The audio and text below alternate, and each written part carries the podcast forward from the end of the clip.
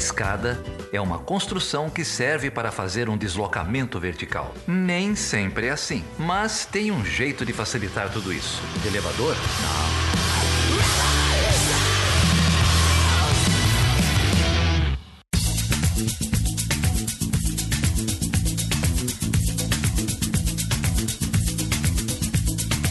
Seja bem-vindo e seja bem-vinda a mais uma edição do Chutando a Escada. O meu nome é Felipe Mendonça. E eu sou Geraldo Zaran. E hoje, Geraldo, o que, que a gente vai fazer aqui hoje, cara? A gente vai falar de turismo, cara.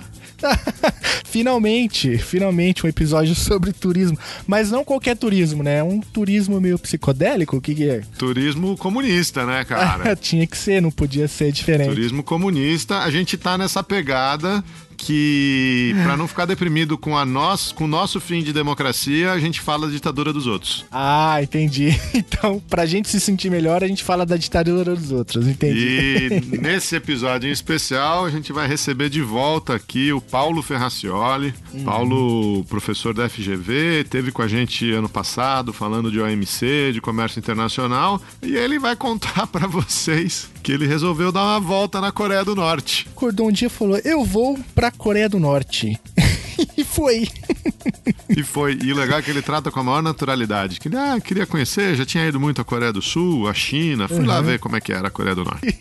Sempre um prazer bater papo com ele, ouvir as histórias dele, uma, uma clareza, uma sagacidade. É, ele não fala como especialista, ele deixa isso muito claro, né? Ele fala como uhum. interessado, uhum. como é, meio testemunha, né? É, em primeira mão, mas é um papo delicioso mesmo assim. Então espero que vocês aproveitem. É verdade. Nós temos um correspondente, então, direto da Coreia do Norte. E tá vindo relato. mais um. Acho que até o fim do ano tem outro programa de turismo aí. Vamos, vamos é. esperar um pouquinho, mas acho que vai, vai sair mais um de turismo aí. Outro correspondente de peso, né? É.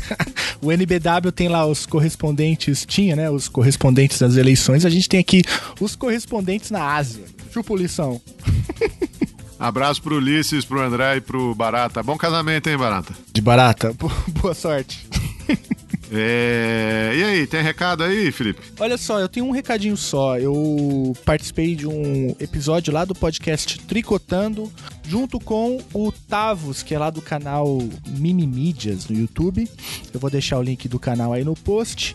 E a gente discutiu um pouco sobre a validade da academia na internet. Um debate necessário e, enfim, tragicômico, né? Ter que falar sobre isso nesta conjuntura. Bom, já que você falou de YouTube e de academia na internet, vamos fazer uma divulgação atrasada aqui. Precisamos, é, cara. Nossos amigos, a Fernanda Manhota, professora da FAP, e o Lucas Leite, é, os dois professores lá da, da FAP, o Lucas é professor na Faculdade Rio Branco também, lançaram um canal no YouTube faz umas duas semanas mais ou menos é, Fernanda já gravou aqui com a gente. O Lucas é cruzeirense, está feliz, bicampeão da Copa do Brasil. É, procurem lá o canal deles em dupla com consulta. E é se você aí. se inscrever no canal, deixa um, um oi para eles, diz que você veio por indicação do Chutando a Escada. É isso aí, o vídeo de ontem do canal Em Dupla com Consulta foi um vídeo bem interessante falando sobre, afinal de contas, o que faz um profissional de relações internacionais. Então fica aí a dica, se inscreva no canal, aprende lá com a Fernanda. Ative o sininho e segue o jogo. É isso aí. Vou, vou agradecer um pessoal aqui, ó. O Diogo Portela, o Escaramal e o Rafael GCGC 15. Sabe o que eles fizeram? Classificaram chutando a escada lá no, no iTunes e deram umas estrelinhas lá pra gente. Faça isso também, isso a gente, ajuda a gente a ter maior projeção aí, ajuda outras pessoas a, a encontrarem os podcasts. O Diogo disse o seguinte, ó, que quase não dá para acreditar no conteúdo crítico, interessante e gratuito feito pelo Chutando a Escada. Chutando a Escada da Ignorância. Grande e... Diogo ajudando chutando a escada num mundo regido por algoritmo. E o, e o Escaramal diz que o trabalho é de qualidade, generoso e elegante. Olha só, ainda é por isso que a gente não tá no YouTube, porque cairíamos por terra. É, tudo isso aí ia aparecer. ai, ai. Olha, lá temos no... o Lucas e a Fernanda lá, representando os internacionalistas. É, isso aí. No, no Facebook passaram aqui o Lucas Nanes, o Franco Alencastro. O Franco Alencastro que a gente recomendou o blog dele aí no último episódio. Uhum. Maria Clara Capel, Jéssica Rodrigues, muitas outras pessoas aí curtindo, comentando. É, queria agradecer todo mundo e agradecer em especial os nossos apoiadores que apoiaram a gente lá pelo picpay.me barra chutando a escada. Se você quiser, você pode entrar lá, começar a apoiar a gente a partir de cinco reais para manutenção deste projeto. Essa semana tivemos o Carlos Penteado, a Lilian Avarenga e a Silvia Gomide Gurgel. Obrigado, gente. Obrigado aos novos apoiadores, Obrigado. a todo mundo que está lá. O apoio é muito importante pra gente. E ó, Felipe, tem uma novidade, hein? Diga aí, qual é a novidade? Novidade, é, tem um boato aí hum. que o pessoal lá do grupo de apoiadores, que tem um hum. grupo só para eles, vai começar a receber uns episódios adiantados aí, viu, cara? Ah, é, cara? É. Menino Dimitri me falou que em dezembro é. Quando a gente sair de férias, ele vai soltar um monte de episódio adiantado pro pessoal lá do grupo de apoiador. Você sabe por quê? O menino Dimitri quer passar o Natal e Ano Novo sem ter que trabalhar, né? É, então. Pena falou que a conjuntura talvez falou, não ajude. Falou, falou, que vai deixar tudo pronto e que em dezembro quem for, for apoiador de Titã na Escada recebe episódio adiantado. Olha só, então aí, um belo de um incentivo para poder assinar, hein? Se você não sabe como, é, basta você entrar em PicPay barra chutando a escada e você pode assinar com 5 reais, 10 reais ou 15 reais. Não, cara, tá tudo. Foi mal, cara. Eu bebi hoje, cara. Ah, é picpay.me barra chutando a escada. E só tem dois planos lá, é 5 e 15. Ah, tá, tá bom. É. Se quiser, eu crio um plano de 10 agora, pra você não, pra você não precisar gravar de novo. não, não, o Dimitri vai tirar isso do ar, tenho certeza. Ai, ai. E se você quiser falar com a gente, pode entrar no nosso site, no chutanescada.com.br, no portal Deviante, pode falar com a gente por e-mail no perguntas@chutanescada.com.br e em todas as redes sociais, no Instagram, no Facebook, no Twitter, sempre como Chutando a Escada. É isso aí. Faltou o grupo no Telegram, o t.me barra chutando a escada. É isso aí, não falta é, método para você falar com a gente. Imagina se você tivesse na Coreia do Norte. Só ia conseguir falar com a gente com um radinho ligado. É verdade. Que um radinho que nunca desliga, inclusive. Se passar os oitenta e tantos episódios chutando a escada, quanto tempo será que dá no, no radinho lá dos norte-coreanos? Ah, eu acho que vai dar uns Quatro dias e meio. Tá aí, ó. Pra você ver que a gente é bom de chute. é isso aí. Então, com vocês, o grande Paulo Ferracioli falando de uma baita viagem que ele fez direto da melhor Coreia, a Coreia do Norte. Vamos lá.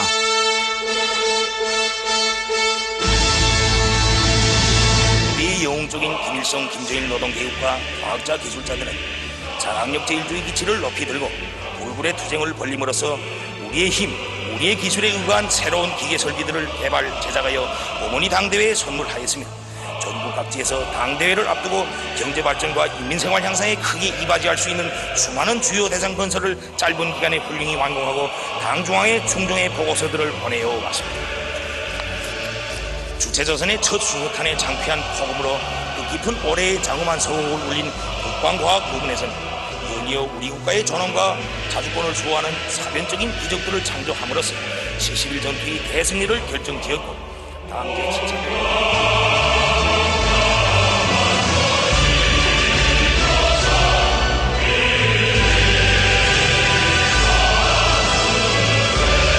Vamos no começo, Paulo. Você foi fazer o que lá? Como é que você foi parar lá? Boa pergunta. É o que, que você foi fazer na Coreia do Norte? Eu tenho duas, eu tinha feito vocês, eu tinha duas razões para ir lá. A primeira razão é que eu dou aula de uma coisa, de uma disciplina que se chama Relações Internacionais e Impacto nos Negócios. Sanções, como é que isso pega, relação com a China, China e Estados Unidos, é, relação desse país estranho chamado Coreia do Norte com a Rússia, é, complexidades na relação com o Japão. Eu fiquei com vontade de, de ver um pouco sobre isso, porque tem a segunda razão, que era uma razão de curiosidade mesmo, porque algo me dizia que se fala muito da Coreia do Norte, mas eu tinha uma desconfiança de que havia uma parte da narrativa sobre a Coreia do Norte era uma narrativa meramente de disputa justificativa de poder, o que eu acho que é, que é a pura realidade. Então foram essas duas coisas que me levaram lá. É muito fácil a Coreia do Norte, você pode ir via China, é facílimo, tem agências que levam, você não tem nem problema no passaporte, porque eles dão um papel, ele, o visto é dado num papel, eles carimbam na entrada desse papel, na saída eles ficam com o papel. Não fica qualquer marca no seu, no seu passaporte sobre a saída da Coreia do Norte. Eu estava, uma semana eu estava nos Estados Unidos, passei duas vezes pelos Estados Unidos, eu estava indo para o México na ida e na volta, né, sem qualquer problema, quer dizer, claro que eles têm, se eles quiserem, eles têm, eles têm essa informação, mas não houve qualquer problema. Então, viajar para lá é muito simples. As agências fazem tudo, é, como lá exige um certo comportamento prévio, as duas agências maiores fazem, antes de você ir, elas têm reuniões em Pequim para dizer como é que você tem que se portar ou não se portar para evitar problemas, eles se sentem responsáveis. Então foi assim que eu fui para lá. Deu, deu vontade, eu fui, sabe? Foi essa a história. E foi muito interessante. É, o que mais me angustia dessa nossa conversa, e isso ficou muito na minha cabeça, é o tom que eu dou na minha narrativa.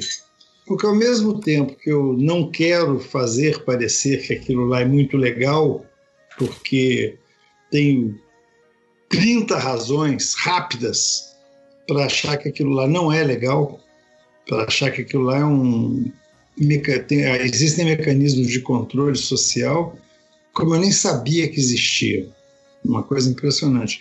Por outro lado, tem muito da narrativa ocidental que tem uma contranarrativa por parte deles. Então, quem começou a Guerra da Coreia de, de 50 é, por que, que eles desenvolvem um programa nuclear, é, porque, enfim, a gente vai falar disso. Mas é, tem esses dois lados. E, além do mais, o próprio país em si não corresponde à imagem que as pessoas têm por aqui, uma coisa escura, feia, gente. Não, um país normal. É, Pyongyang é uma cidade bonita, tem é, umas avenidas bonitas, prédios bonitos, novos. Aí já, imediatamente me dizem: não, mas é que você só visitou. As... Não, eu andei bastante. Eu fui para o norte, eu fui para o sul, eu fui até a zona desmilitarizada, andando por estradas razoáveis. Depois eu peguei o trem, fui até Dandong, porque eu queria ver o contrabando China, Coreia, em Dandong Fiquei dois dias em Dandong observando isso com um cara que me explicava tudo. Então, o difícil é arrumar o tom. Ao mesmo tempo que eu não quero colocar que é um horror, em tudo há horrores parciais. É, se eu conseguir fazer isso, eu vou ficar bastante feliz, mas eu acho que é muito difícil muito difícil entenderam o meu ponto. Não sei se fui claro nele. Não, claro. Isso é um, é um desafio que a gente enfrenta. Um desafio que a gente enfrenta em maior ou menor grau. É, com diferentes temas em sala de aula, né? Essa coisa de é. É, você, principalmente esses temas mais, mais é, politizados, né? Ou politizáveis. Você vai então fazer uma, um revisionismo do início da Guerra Fria, aí o cara acha que você está elogiando o Stalin, né?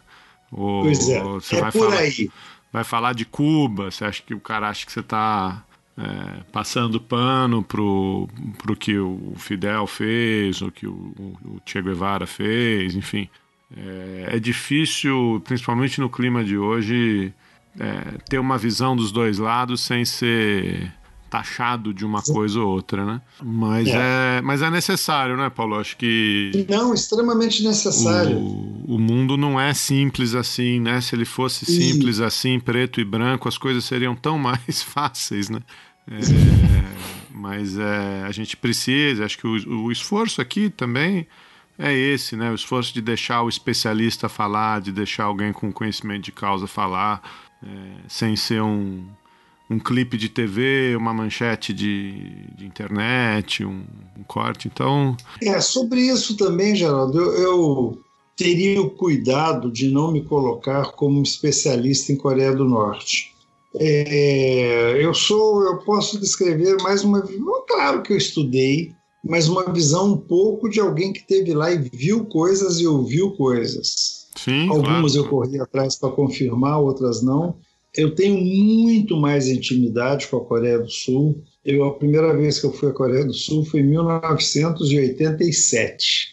É muito tempo atrás. Eu fui à Coreia do Sul numa época que às 5 horas da tarde tivesse você na eu passei 15 dias lá em 1987 tivesse você em que reunião você estivesse às 5 horas da tarde começava a tocar o hino nacional você ficava em pé eu nem sabia porquê nem sabia que era o hino nacional mas eles me olhavam com aquela cara eu imediatamente me impertigava que eu não sou maluco quer dizer ainda era uma época e apesar de ser 87 era uma época ainda de, de forte ditadura é, então eu entendo muito mais. Na época eu escrevi sobre Coreia do Sul, é, voltei lá e voltei mais de uma vez. É, mas naquele tempo é porque eu não pensava na Coreia do Norte, porque me espantou muito a quantidade de soldados americanos em Seul. A quantidade de soldados americanos que eu vi na Coreia do Sul, o que ajuda a explicar muito do que nós temos hoje na Coreia do Norte. Mas, de qualquer forma, eu acho que tem, temos muitos aspectos a falar de Coreia do Norte. Posso começar a falar uma coisa assim? Claro. Eu acho que a primeira coisa é que muitas lendas, muitas histórias que não têm nada a ver. História número um. É, você não pode tirar fotografias na Coreia do Norte, você não pode filmar nada na Coreia do Norte. Você pode tirar a fotografia que você quiser, você pode filmar o que você quiser, não, o que você quiser não tudo desde que você não filme instalações militares. É óbvio qualquer país, até no Brasil, se eu for aqui no, num forte desse começar a filmar, vou, por exemplo, parar de filmar. Então você pode tirar fotografia na rua, pode andar, tira fotografia das pessoas, o que você quiser. Pode passar pelo ônibus. Então esse é um primeiro aspecto. Segundo aspecto que eu acho que é bom desmistificar para a gente começar é não porque lá não tem metrô, é o metrô fake que só anda um pedacinho. Não, é um metrô feito qualquer outro, um metrô meio velho, com trens da Alemanha Oriental, mas cheio de gente, cheio de famílias. É, metrô, metrô que tem uma pretensão de ser algo soviético, bonito, que a pretensão de ser bonito, feito são os metrôs de Moscou, mas não são. Então, isso é outra coisa. Outra coisa, as lojas de lá que levam os, os turistas são lojas fake. Hum, me levaram num supermercado. Um supermercado, como qualquer supermercado, não é um pão de açúcar paulistano. Mas um supermercado, como se for aqui no Rio de Janeiro, um supermercado princesa, razoável, com uma bela praça de alimentação, cheia de gente como eu fiquei desconfiado, porque tinham me dito que aqueles eram todos atores, embora não me parecessem atores, no outro dia, enquanto o pessoal foi para um café, eu notei uma possibilidade de sair, porque você está o tempo todo com os guias com você, eu vou falar sobre isso. E fui sozinho, entrei no supermercado, andei por todo o supermercado num horário que não era horário para turistas, era um supermercado feito qualquer outro. Onde você compra frutas, onde você com praça de alimentação, criança pra caramba, famílias, é normal. É, que não há ninguém na rua, que isso, num final de tarde, as praças, muita praça em Canjang, praça cheia, sempre muita criança na rua, mas com uma diferença que é crucial em relação à nossa realidade. Você não vê uma, eu não vi uma criança é, nas condições que a gente vê as nossas por aqui. Não existe isso. Você não vê é, mendigos, você não vê aquela multidão que dorme na Avenida Paulista, para a gente ser bem crítico, que agora, quando eu estou de manhã na Paulista, eu fico impressionado com a multidão que dorme ali. Coisa, não, isso lá não tem. Então, são coisas assim meio, de, meio desmistificadoras, que as estradas são péssimas. Não, as estradas são iguais quaisquer estradas que tem aqui. Que o trem é horroroso. Não, fui de Banjiang até Dandong, um trem bastante razoável. Aliás, num trem, que nós nem temos de passageiros, muito divertido, que existe, que não há turistas. Havia milhares, como eu estava lá no dia da comemoração dos 70 anos da criação da Coreia do Norte, é, havia milhares de turistas lá, milhares. Eu pensei que fosse uma grande maioria chinesa, realmente havia muitos chineses, mas muita gente de Singapura, mais do que todos, talvez, australianos e neozelandeses, alemães, franceses, coisas variadas. Não há turistas americanos porque as companhias de turismo não levam turistas americanos, não por uma proibição da Coreia do Norte, mas porque o Departamento de Estado não autoriza. E eles não querem ter problema com o Departamento de Estado dos Estados Unidos, que eu também não quereria ter se eu fosse eles.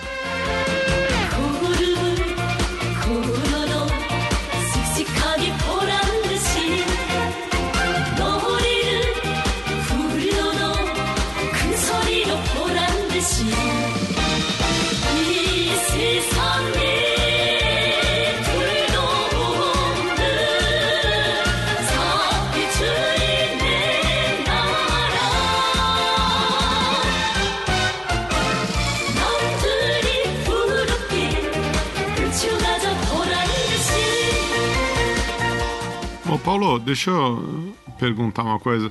Você falou, você mencionou aí europeus, australianos, neozelandeses. Esse pessoal é curioso que você, você teve a, a, sensibilidade de saber se eles são curiosos que nem você ou, ou, tem, ou tem, alguma atração Exatamente. ali? Tem não, é... não, não, não, não. Não, curiosíssimos e todos eles, aliás, mais jovens do que eu, e todos eles conversamos muito sobre como a Coreia do Norte, o tempo todo estávamos entre nós, os estrangeiros, falando a diferença entre o país que a gente via e a imagem que, é, que aparece nas nossas televisões. Não, coisa normal. Muitos, muitos. Então não é ninguém, ninguém eles... atrás de uma praia, ou ninguém indo porque é barato. Os caras iam para estavam indo para conhecer mesmo. Não sei, não, não sei se há praias turísticas na Coreia do Norte. O que há na Coreia do Norte? Eu fui, são montanhas muito bonitas, é, lugares para esquiar que eu não fui, mas montanhas para fazer trekking muito sensacionais, é, com resorts muito sensacionais. Eu, a gente foi a um lá, muito bonito, a gente ficou dois dias lá, sensacional. É, não, mas estavam lá para, por exemplo, esse, esse, pessoal mais jovem, todo com a sua botinha para caminhar pelas montanhas, foram aproveitar, mas uh, o principal objetivo não era esse. Porque praias, digamos que esses países têm aos montes, mesmo os chineses. É, o pessoal de Singapura, muito curioso, e pessoas muito legais de Singapura, muito muito, muito, muita conversa, os, uh, enfim, mas todos com o objetivo: é, que, que é isso? Que bicho é esse? E todos um pouco assustados com algumas coisas e, e desmistificando outras. E eu gostaria talvez de tocar agora na questão mais desesperadora que eu senti lá, porque eu não sabia o que era isso há muitos anos o país não viabiliza acesso à internet para estrangeiros. Você passa oito dias, eu passei oito dias sem acesso à internet. Embora eles digam que você pode comprar um chip que não funciona. É, o país não tem internet para os cidadãos. Existe uma intranet e eu quis trocar uns e-mails com duas pessoas que eu tinha conhecido lá, os dois guias que estavam com a gente. Eu vou falar sobre a parte guias. Eles falaram: não adianta você, não adianta, nós não temos e-mail. o e-mail da Coreia para fora da Coreia não existe. Eles não têm acesso a olhar um site. Não é coisa chinesa, nada a ver. Na China você faz o que você quiser. É, você pega uma VPN, a Pro, é legal usar VPN agora na China, desde que seja de uma companhia chinesa. Mas não, nada a ver, tem a menor comparação. Você realmente não tem acesso. Eu imaginei que o WeChat pudesse ser usado lá, não, não pode ser usado lá. É, isso dá um isolamento meio desesperador para mim, mas é uma forma de controle social extremamente relevante. Assim como o controle social vai a todos os meios de comunicação. É, tem lá uns pouquíssimos canais de televisão que ficam metade do tempo falando do, da guerra da Coreia. Assim como em todos, eu fiquei muito impressionado com isso. Eu saí conferindo isso várias vezes. Todos os apartamentos têm um rádio que não pode ser desligado. Isso eu fiquei perguntando, perguntando, troquei de guia, perguntei para o outro, porque é, em nome da guerra, tudo isso em nome da guerra, todo controle. Os jornais são poucos jornais, mas dois deles têm edição em inglês que você pega na internet. O Pyongyang Times, você baixa aí. Ainda hoje eu estava olhando.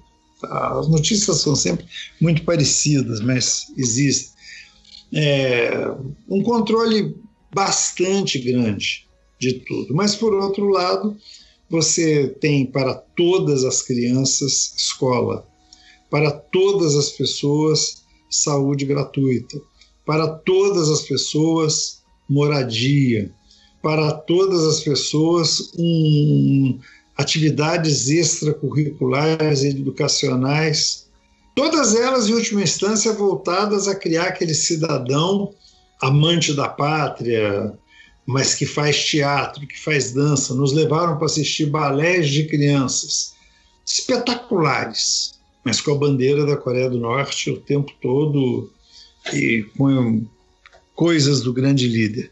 Então, tem um lado bom e um lado ruim, porque também, é, embora a gente tenha andado por muitas áreas de Pyongyang, por muitas áreas, mesmo em, lá no sul, em Kaesong, onde tem inclusive aquela zona, falar sobre isso é importante, zona econômica especial, que está fechada nesse momento.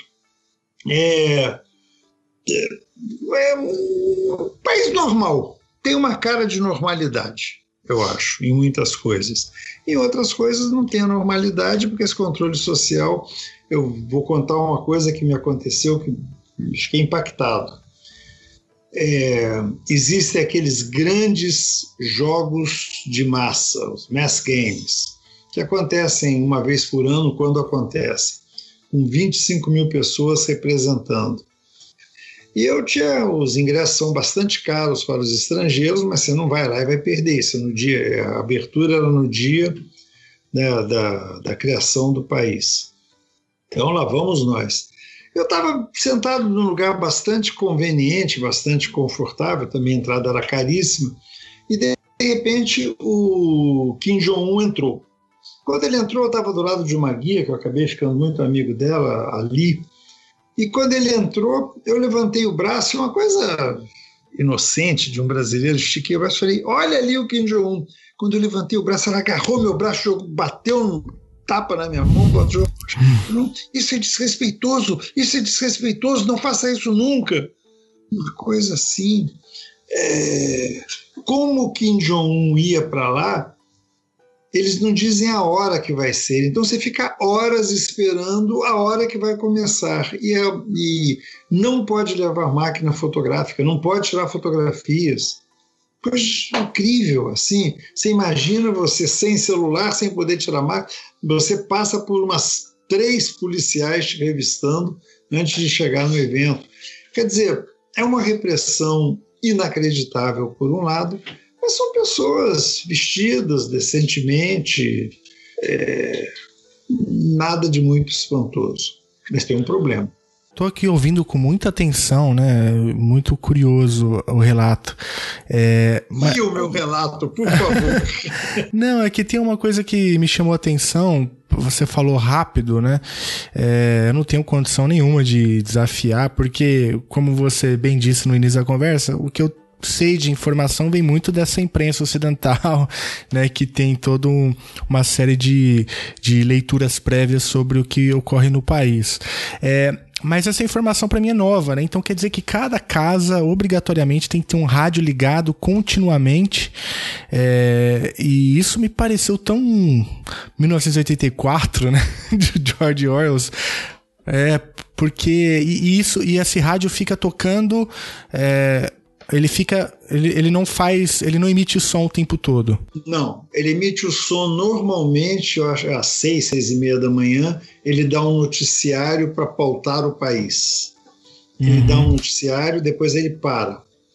Depois uhum. ele pode voltar, e às vezes acontece. Estou relatando o que me foi dito por umas três pessoas, tá? Locais. Uhum. É, ele, ele pode ou não ter uma edição vespertina no noticiário depende do que se achar, do governo achar ou não conveniente. E esse rádio ele existe como uma forma. Nós não temos aqui os alto-falantes para prevenir acidentes uhum. nas velas, nas zonas de risco. Sim. É mais ou menos com a mesma ideia. Como a qualquer momento pode iniciar o ataque e o tema de manhã, à tarde, à noite, a qualquer conversa é o risco do ataque. É uma sociedade que é claro que, em parte, para justificar o controle social, em parte eu vou mostrar que eles têm alguma razão, é, a ideia de que o armistício ainda não foi assinado é uma coisa muito grave. Ele tem um cessar-fogo assinado. Uhum. Não, quer dizer, o armistício até eles têm, porque eles não têm um tratado de paz que é o que o mundo está querendo fazer agora de qualquer jeito e que a Coreia do Norte quer fazer de qualquer jeito, mas os Estados Unidos não querem sem que haja a chamada des desnuclearização. Uhum. Esse é um tema interessante. Paulo, o, o, o armistício é de 53, né? Você é, tem essa. São, são 65 anos. Você é, oh. teve alguma alguma sensação se, se eles vivem nesse estado de porque eu imagino que, enfim, nos anos, nos meses, nos anos que se seguiram ao armistício sem seguir um tratado de paz, era até justificado esse é, esse temor todo, essa, essa instrumentalização toda do, da ameaça de conflito. Né? Hoje, aqui no Ocidente, é, é, é quase inimaginável para a gente dizer que, que a Coreia do Sul vai começar um ataque, ou que os Estados Unidos. Bom, os Estados Unidos hoje em dia a gente não pode dizer que nada é inesperado, mas. É, mas o que você está narrando é que é, existe algum tipo de, de instrumentalização dessa situação é, também para controle social e tal, apesar desses indícios de que o governo quer o tratado de paz. Agora, você acha que foram 60 anos assim? Eu acho que sim. É minha impressão. Porque, vamos lá, tem alguma coisa muito importante. A questão da, das, dos artefatos nucleares. É, quando acabou, quando acabou a, a guerra, a Segunda Guerra Mundial, e logo após 1948, as tropas russas saíram da Coreia do Norte. As tropas americanas é, ficaram por ali, foi feita a divisão, 1948 consagra isso. É, quando vem a guerra, que os chineses entram e são os que efetivamente lutam contra as tropas americanas, que lutam sob o título de Tropas das Nações Unidas, é, os, os é, chineses ao acabar a guerra em 53, vão embora. Só que os americanos não saem da Coreia do Sul. E você vê tropas da, da norte-americanas lá por muito tempo. Eu cheguei lá em 1987, era muito impressionante a quantidade de soldados americanos é, localizados na Coreia do Sul. Eram mais de 40 mil. Agora eu li esses dias uma declaração do Trump, são cerca de 28 mil soldados americanos mais aviões, extremamente bem armados. Agora, o que é mais desagradável, que foi muito desagradável, que para eles é fundamental, que eles sabem que eles não têm, a gente conversou lá, que eles não têm condições de enfrentar os Estados Unidos, mas é que os Estados Unidos chegaram ao longo dos anos, a Agência de Energia Atômica, estudos, eu até procurei os estudos, os Estados Unidos chegaram a manter na Coreia do Sul 950 ogivas nucleares. Os Estados Unidos mantiveram 950 ogivas nucleares. É, houve mais, houve menos, é, variou, como tem até um gráficozinho no estudo que eu achei, é, baseado em documentos do Pentágono, mas é, a retirada dos artefatos nucleares da Coreia do Sul só se deu no governo Bush pai. Mas a retirada é uma retirada sem grande importância, porque esses artefatos foram levados para Okinawa, para as bases japonesas, americanas.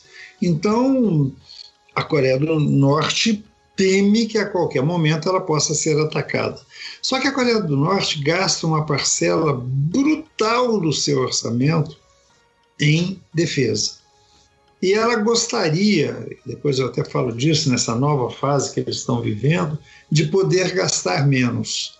Mas eles entendem que a nuclearização, o desenvolvimento dos mísseis, é a única alternativa que eles têm para que eles possam desviar gastos para desenvolvimento econômico.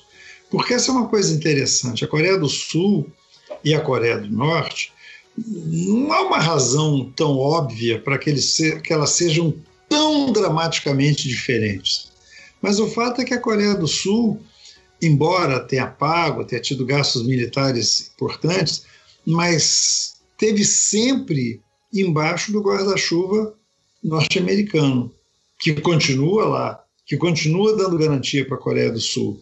E a Coreia do Norte sabe que ela, embora, apesar da retórica ridícula, Rocketman coisas do gênero, é, o mais importante é que a Coreia do Norte sabe que ela precisa ter uma força de dissuasão que possa atingir o Japão e a Coreia do Sul. Dá para fazer um bom estrago com o que eles têm hoje. Pode ser que não.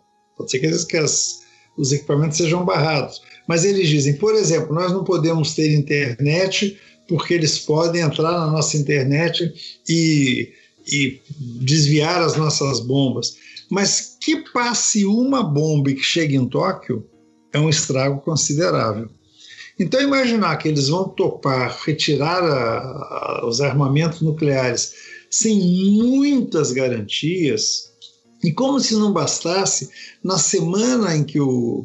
Vocês, claro que vocês se lembram disso, na semana em que o Trump foi encontrar o Kim Jong-un, o Bolton, assessor, Bolton, assessor de segurança do, do Trump lá, é, vem com aquela que a questão da Coreia, o, o fim do Kim Jong-un será o fim do Gaddafi.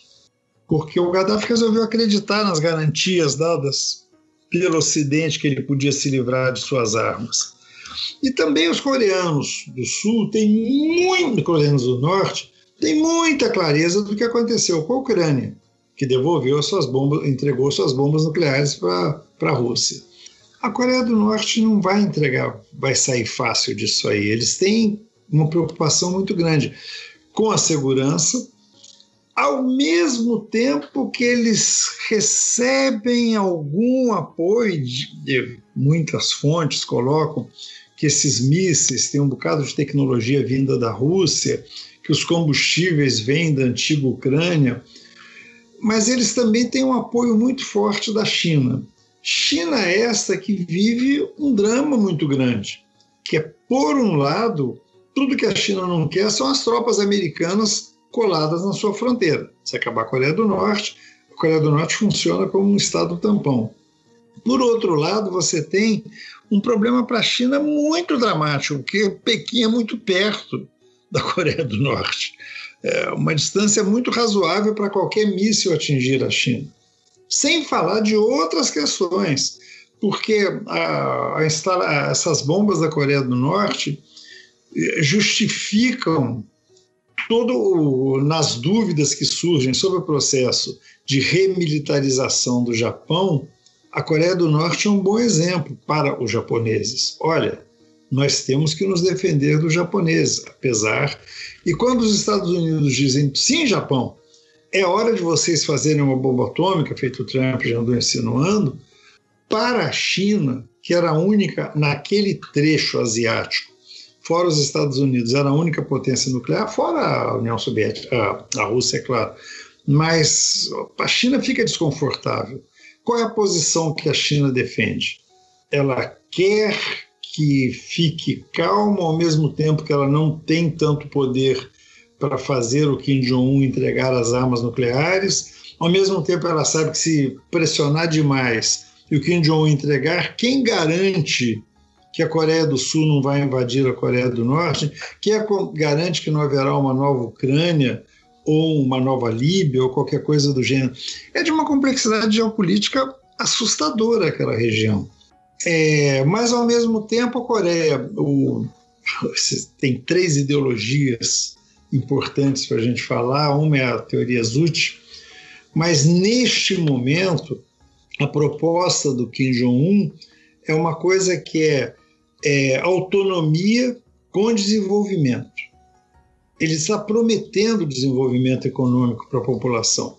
Ele tem que entregar, porque a população a ascensão dele não foi uma coisa óbvia. Houve questionamentos. Porque existe uma a teoria, eles entendem, e para eles é fundamental, e é uma coisa que o tempo todo aparece na Coreia do Norte, é a teoria Zut, que é a teoria uhum. é, iniciada pelo avô do Kim Jong-un, o primeiro presidente, o Kim Il-sung, e a teoria Zut é uma coisa que diz, é, essa palavra significa. É, e tem mil explicações. Fomos visitar a Torre Zut, que é uma torre que tem em Pyongyang, ela é vista da cidade inteira. Ela é uma glória do país, porque é a torre que, que pela qual eles se definem autônomos. É a ideia de que eles viviam num mundo que eles recebiam ajuda da China e da União Soviética mas a China e a União Soviética em luta, querendo ambos controlar a Coreia do Norte. E a Coreia do Norte querendo não ficar nem de um lado nem de outro. Então surgiu essa teoria Zut, que fala da autonomia, que o país tem que ser autônomo. E autônomo em todos os sentidos. Autônomo ideologicamente, autônomo, economicamente autônomo militarmente. Isso é que é interessante, que é um sonho que eles mantiveram o tempo todo. É, essa teoria Zut, ela, até hoje, ela é importantíssima, mas com algumas mudanças. Porque com o pai do Kim Jong-un foi dito, olha, é autonomia, mas colocando os militares na frente, a, de, a defesa na frente. E o Kim Jong-un, o atual presidente, o que ele quer é, ele fala que tem que ser um equilíbrio, lado a lado. É autonomia com desenvolvimento econômico, com o exército, com defesa importante, mas sem priorizações. Então ele, ele vive uma, eles vivem uma situação de tentar organizar essa, de, de tentar mudar o país sem mudar totalmente. E esse sem mudar totalmente, eu queria colocar a chegada do Kim Jong-un ao poder não é uma coisa resolvida a qualquer momento que você estiver andando pela Coreia do Norte, em qualquer mínima. Nós fomos visitar uma cooperativa agrícola. Também merece um capítulo a questão agrícola da Coreia do Norte. Nessa visita, em qualquer lugar que você chega, tem a fotografia do avô e do pai, lado a lado. Você entra em qualquer casa, aonde nas poucas que entramos, tem a fotografia dos dois. Você anda pela cidade, não há um momento em que os dois não estejam, mas repara os dois, o pai e o avô. O Kim Jong-un ainda não fez jus a ter essa fotografia. Mas vamos um passo além. Todo coreano do norte, 100% do tempo, vou repetir, 100% do tempo tem que usar um ou um ou outro broche. São duas possibilidades. Nesse broche que ele usa 100% do tempo, tem a foto do pai e do avô ou a foto do Kim Jong-un. Sempre. Ele não pode ir à rua sem o seu broche. Se ele perde o broche, ele imediatamente tem que pedir um outro broche. Broche esse que não é vendido. Ele é uma coisa que caracteriza o coreano. O coreano do norte, ao ir ao exterior, tem que usar o seu broche. Eu virei para eles e falei: não, não acredito nisso. Não, é assim. É assim. Aí peguei um voo, peguei esse trem que foi para a China, cheguei em Dandong e vi muita gente com broche andando na rua, coreanos, porque eles devem usar o broche onde eles são coreanos discípulos dos três, dos dois pelo menos, do fundador e do avô. Isso é uma coisa muito louca. Uma coisa muito louca, nós somos, temos no centro, de, num lugar importante de Pyongyang, tem as maiores estátuas dos dois. É, a gente ficou até chato porque é difícil tirar fotografia lá, porque todos os coreanos que se casam vão tirar fotos e vão prestar sua homenagem aos dois, aos anteriores, ao Kim Il-sung e ao Kim Jong-il, que são o avô e o pai do Kim Jong-un. É um casamento atrás do outro, é fundamental. Não existe um casamento que eles não, não existe essa possibilidade de não ir prestar. As pessoas vestidas de casamento, elegantemente trajadas, com gravata. Aliás, anda-se muito de gravata lá. E as mulheres andam muito de taieira, é uma coisinha interessante nas ruas. Assim. Mas é, todo mundo vai lá. É uma visita importantíssima que você faz lá, é um ao túmulo, ao túmulo de forma alguma, ao Palácio do Sol, onde estão, como Lenin, como, como outros, é, estão embalsamados. E uma coisa que o guia, o guia inglês que nos levava, tinha um guia inglês que é da companhia chinesa, disse: Olha, por favor, se vocês não quiserem fazer o ritual, não entrem que vocês vão me causar um problema muito grande. Eu já tive um problema. Você vai entrar primeiro na sala onde está embalsamado o avô. Depois você vai entrar ah, na sala onde está o pai embalsamado, deitado, todo iluminado. Aí, quando você entra nas duas salas, você faz uma primeira reverência no momento em que você entra na sala. Em grupos de cinco, você para em frente ao pé do Kim Il-sung, por exemplo, faz uma reverência. Vai para o lado esquerdo, faz uma reverência. Todo mundo se abaixa. Reverência, não sei se é uma boa tradução para boa, como é que a gente traduz? É reverência mesmo, né? É, eu acho Aí, que é reverência. Eu, aí você passa pelos fundos e faz a reverência do outro lado. Sai e vai para outra sala. E é uma multidão, uma fila infernal, porque uma das grandes glórias que os, os coreanos, norte-coreanos têm é poder visitar isso. Como uma maioria não mora em, em Pyongyang, o partido seleciona os melhores trabalhadores agricultores, etc., e trazem. Então você vê aquelas pessoas todas vestidas com aqueles trajes coreanos, mas nós que somos brasileiros somos rapidinhos em, em classificar socialmente as pessoas, né? Você olha, mas eu descobri que não é só brasileiros, não, porque tu, você nota que são agricultores pela pele é, escura de sol, pelas mãos, pelo jeito de, de falar pelo amor com que eles fazem a referência.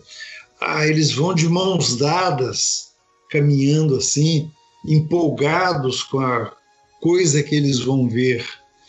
É, isso é só para dizer a que ponto chega a adoração pelos seus líderes, são chamados os líderes, os nossos líderes, e a cada momento, e o grande líder é uma coisa que hum, não me lembro de ter visto em Cuba, que eu visitei em época de, de, de Fidel Castro. Não é isso. Lá é uma coisa muito forte. Você vai visitar um seminário, um, desculpe, um cemitério onde estão enterrados os amigos do Kim Il-sung da Guerra da Coreia. É um cemitério enorme onde está lá enterrada também a esposa dele e você tem que tirar foto só de certos ângulos para não mostrar uma coisa feia. Você não pode chegar em frente a essa estátua que estão os, os casados, você não pode tirar uma estátua, fazer um close e tirar o rosto de um dos dois, não. Você só pode tirar foto da, da das pessoas inteiras.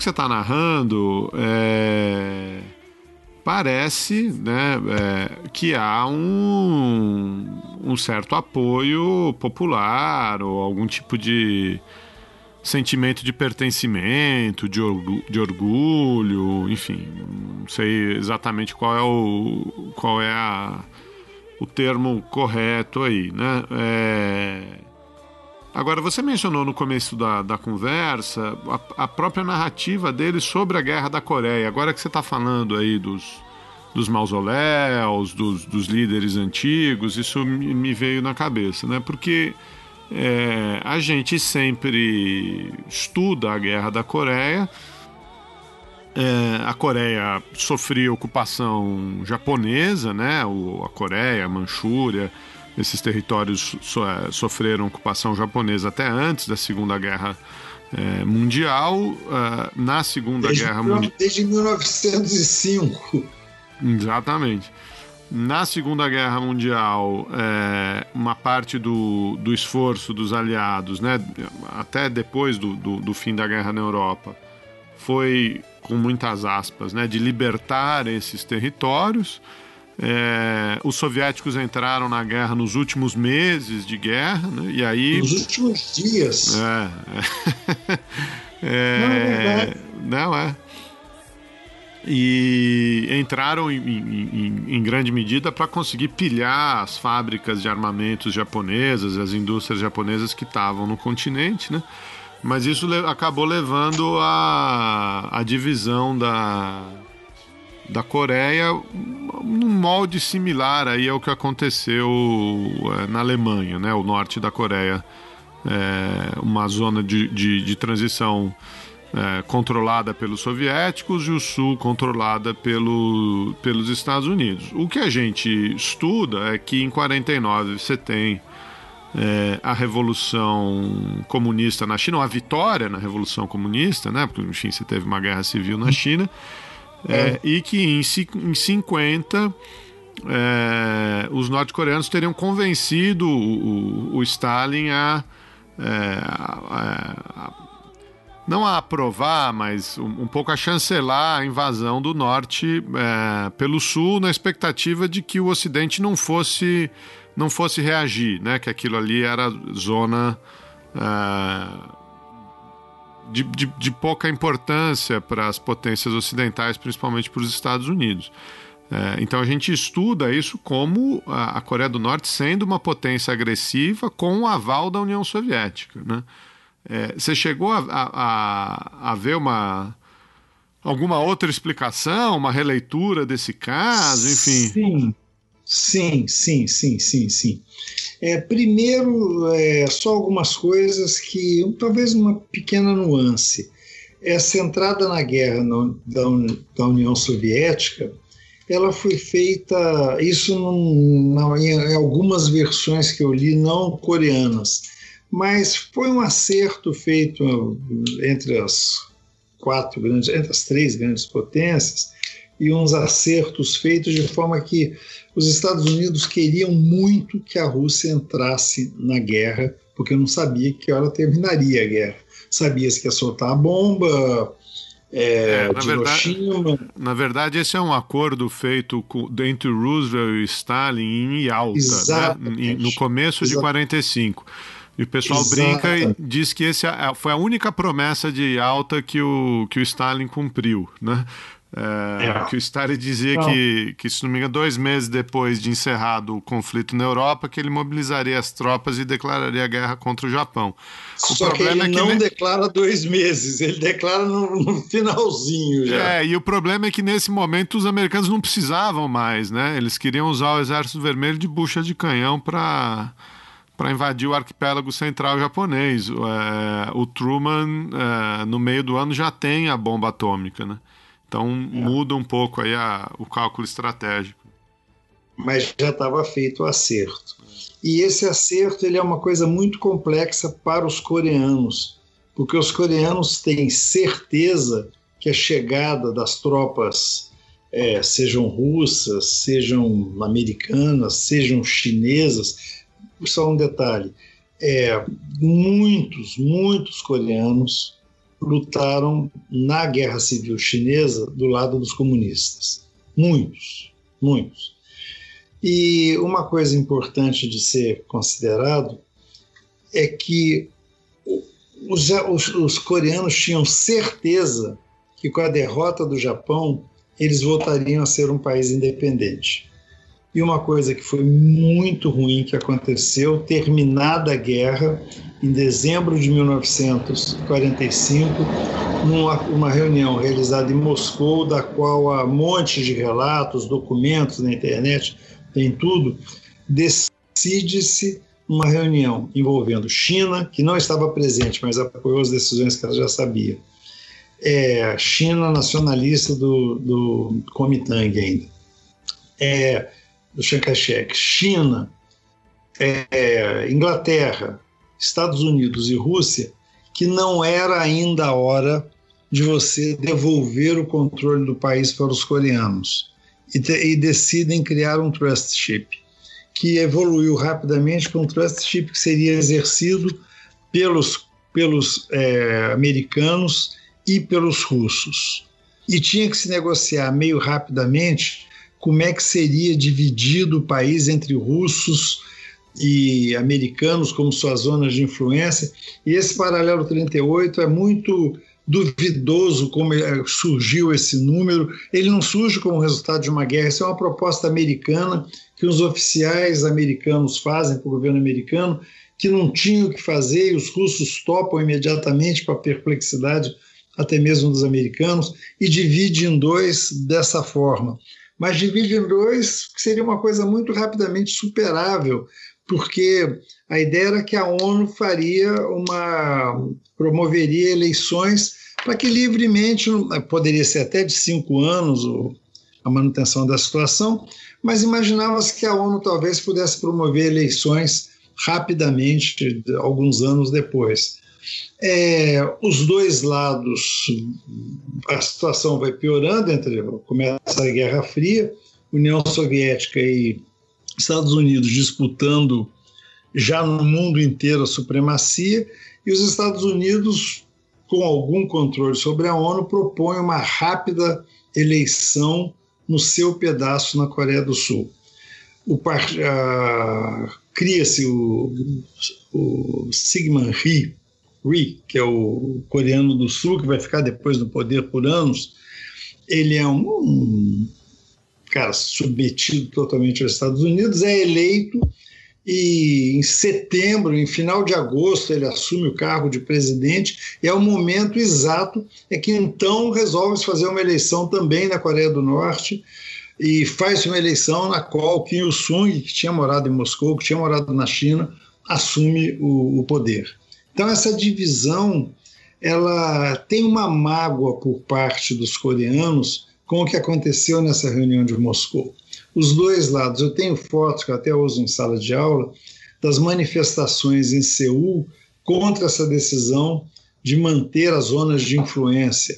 Os coreanos muito insatisfeitos porque eles acreditavam que haveria uma volta a, a liberdade dos coreanos de terem o seu próprio país.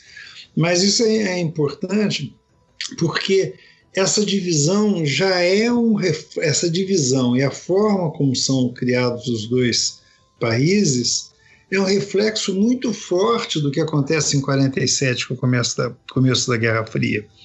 E resta assim nas conversas, tendo com chineses, conversas variadas, livres, sem compromisso, mas fica como se essa fosse uma situação não resolvida da Guerra Fria porque a Rússia continua lá, é, não é mais União Soviética, mas a Rússia faz fronteira com a Coreia do Norte, a China faz uma boa fronteira com a Coreia do Norte, a Coreia do Norte representa um super problema para a China também na questão de toda a região da Manchúria, onde está a indústria mais sofisticada da Coreia do Norte, essa indústria 4.0, essa coisa mais moderninha da Coreia do Norte, não, desculpe, da China, ela não tem saída para o mar, porque a Coreia do Norte impede a saída.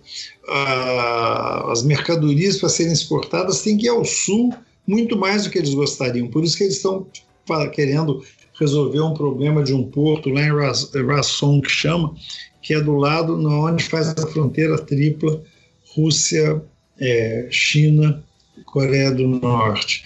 É, é, acho que eu estou fazendo uma, uma grande bagunça, mas é que essa origem dos países, do, do da, da, criação dos dois países, é, é muito questionável. E essa, é porque é um fruto da Guerra Fria.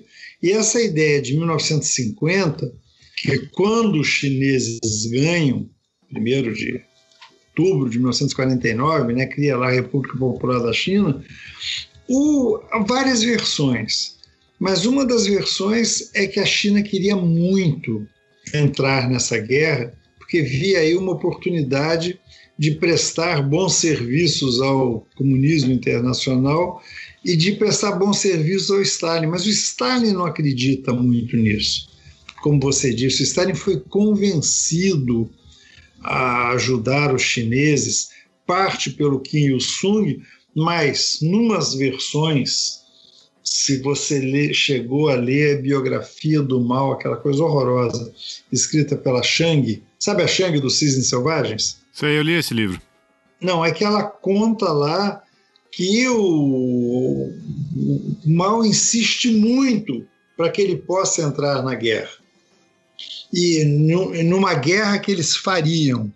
E a ideia do Kim Il-sung na versão mais comum, é que ele resolve invadir para unificar antes que fique difícil é, dele realmente unificar o país. Então ele invade lá em junho, julho, é junho né, de 1950, é, e vai até o sul, mas é uma coisa que é os comunistas querendo tomar o poder na Coreia do Sul.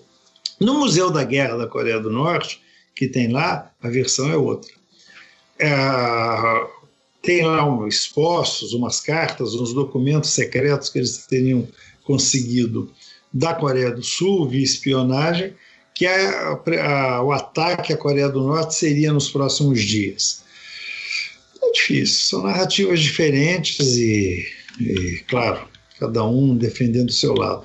Mas o fato é que o, o ataque o Stalin, em parte, tinha razão, porque as tropas da Coreia do Norte não foram capazes de derrotar, principalmente depois dos Estados Unidos. Quer dizer, Coreia do Sul, as tropas da Coreia do Sul foram derrotadas, mas quando chegou as tropas chegaram as tropas americanas, em nome da ONU, é uma coisa muito interessante, né? Como é que a ONU, tendo o Conselho de Segurança, onde a União Soviética poderia impedir a aprovação da resolução que autoriza os Estados Unidos a em nome da ONU, fazer o, o exército multinacional para defender a divisão das duas, ah, para defender a Coreia do Sul, por que, que a Rússia não é, vetou essa decisão? Você sabe por quê? Era protesto, né? Era porque, eles, porque a Rússia estava protestando porque apesar da Coreia da porque quem continuava na Rússia estava faltando às reuniões do Conselho de Segurança por, por causa da decisão de não trocar a representação chinesa para a República Popular da China, mantendo Taiwan como mantendo a República da China como quem tiver, tinha o assento no Conselho de Segurança. Quer dizer, uma coisa completamente louca. E havia também as relações muito grandes entre o MacArthur e o Chiang Kai-shek, que eles entendiam que não podia de jeito nenhum permitir que a Coreia do Sul, inclusive já com a preocupação com o que aconteceria depois no Vietnã, preocupados demais com os franceses, mas havia uma preocupação é uma ideia de atacar, e como você, claro que sabe, o MacArthur é demitido pelo Truman, porque o MacArthur acha que ele tem o direito de soltar uma bomba atômica na China para conter os chineses que estão ajudando os coreanos. Ele acha que ele, como chefe da, da, do exército e das forças dos Estados Unidos ali no Pacífico, ele tinha poder de soltar uma bomba atômica independente do que o Truman achasse ou não. O Truman manda ele não passar do paralelo 38, ele vai lá em cima, vai quase a fronteira com a China, e o Truman demite espetacularmente, é claro que você sabe, sou eu que estou te contando isso, mas pode ser que alguém não saiba. O Truman volta para os Estados Unidos demitido e em glória. Tem uma recepção no, no YouTube, tem uma, a chegada dele em Chicago é antológica, sendo aplaudido pelas massas. Quer dizer, há versões para qualquer para, para qualquer um aparecer como bonzinho aparecer como mauzinho. Mas o fato é que eu acho que este fato de que as tropas americanas continuaram na Coreia do Sul é muito utilizado pelos coreanos do Norte para se sentirem é, na iminência de um ataque americano.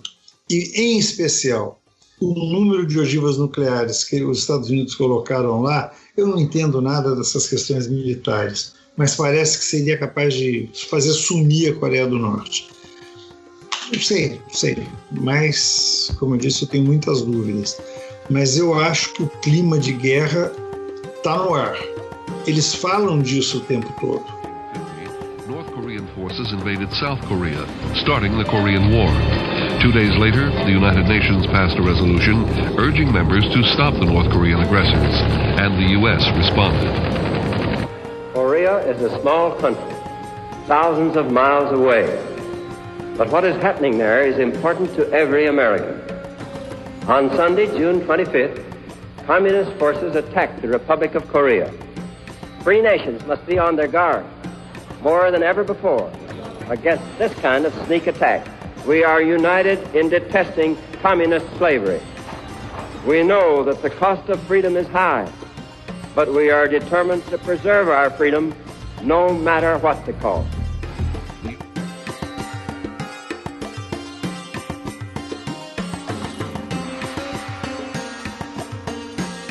Eu não tenho a menor dúvida, eu, Paulo, é, eu não tenho a menor dúvida de que as ogivas nucleares norte-americanas, não só na Coreia do Sul, mas na região, teria capacidade para dizimar a península inteira, né? Se assim quisessem. Né? É, e aí, se, já que eu tomei a palavra, é, eu estou ouvindo com muita atenção é, e eu retomo lá aquela doutrina que você mencionou é, agora há pouco, que é o, é o ZUT, né? JUT, eu nunca sei pronunciar, que é a ideia da autonomia, desse nacionalismo, da autossuficiência. É, e essa doutrina faz todo sentido quando a gente pensa é, essa doutrina no contexto histórico, né? Porque, veja, tem toda essa ameaça constante, né? a instabilidade na, com a relação com a China, com a União Soviética, agora, depois do fim da Guerra Fria, com a Rússia. Uma das coisas, talvez, então, mais é, e aqui eu tô sendo polêmico, tô forçando a mão, mas uma das coisas mais racionais que a Coreia do Norte fez para manter a sobrevivência foi a nuclearização, né? Considerando que o entorno, do ponto de vista norte-coreano, parece ser muito instável, né? E como a Coreia do Norte é muito menor do que os seus vizinhos, até mesmo o vizinho do Sul, é, eu acho que fica completamente compreensível a nuclearização, contradizendo é, a boa parte né, da narrativa ocidental que percebeu, que difundiu a ideia de que a Coreia do Norte seria um país páreo, um país totalmente irracional, né? imprevisível, completamente, é, é, enfim, fora da, da curva. Né? É, então, é, essa provocação faz algum sentido para você? Para mim, faz todo sentido. Eu diria até que é o que eu acho que essa sua narrativa é muito a minha também. É uma, é uma situação uma situação racional. Se você, é, se você fosse o Kim Jong-un, aliás, quem começa a, a nuclearização é o pai dele. Se você fosse o Kim Jong-il, você certamente teria isso na cabeça. Porque se você fizer isso, você muda de patamar. E afinal de contas, tanta gente fez e tanta gente mudou de patamar. Afinal de contas, o que fez o Paquistão? Afinal de contas, o que fez a Índia? Afinal de contas, o que fez a China? bem por aí, né? De repente aparece como uma bomba.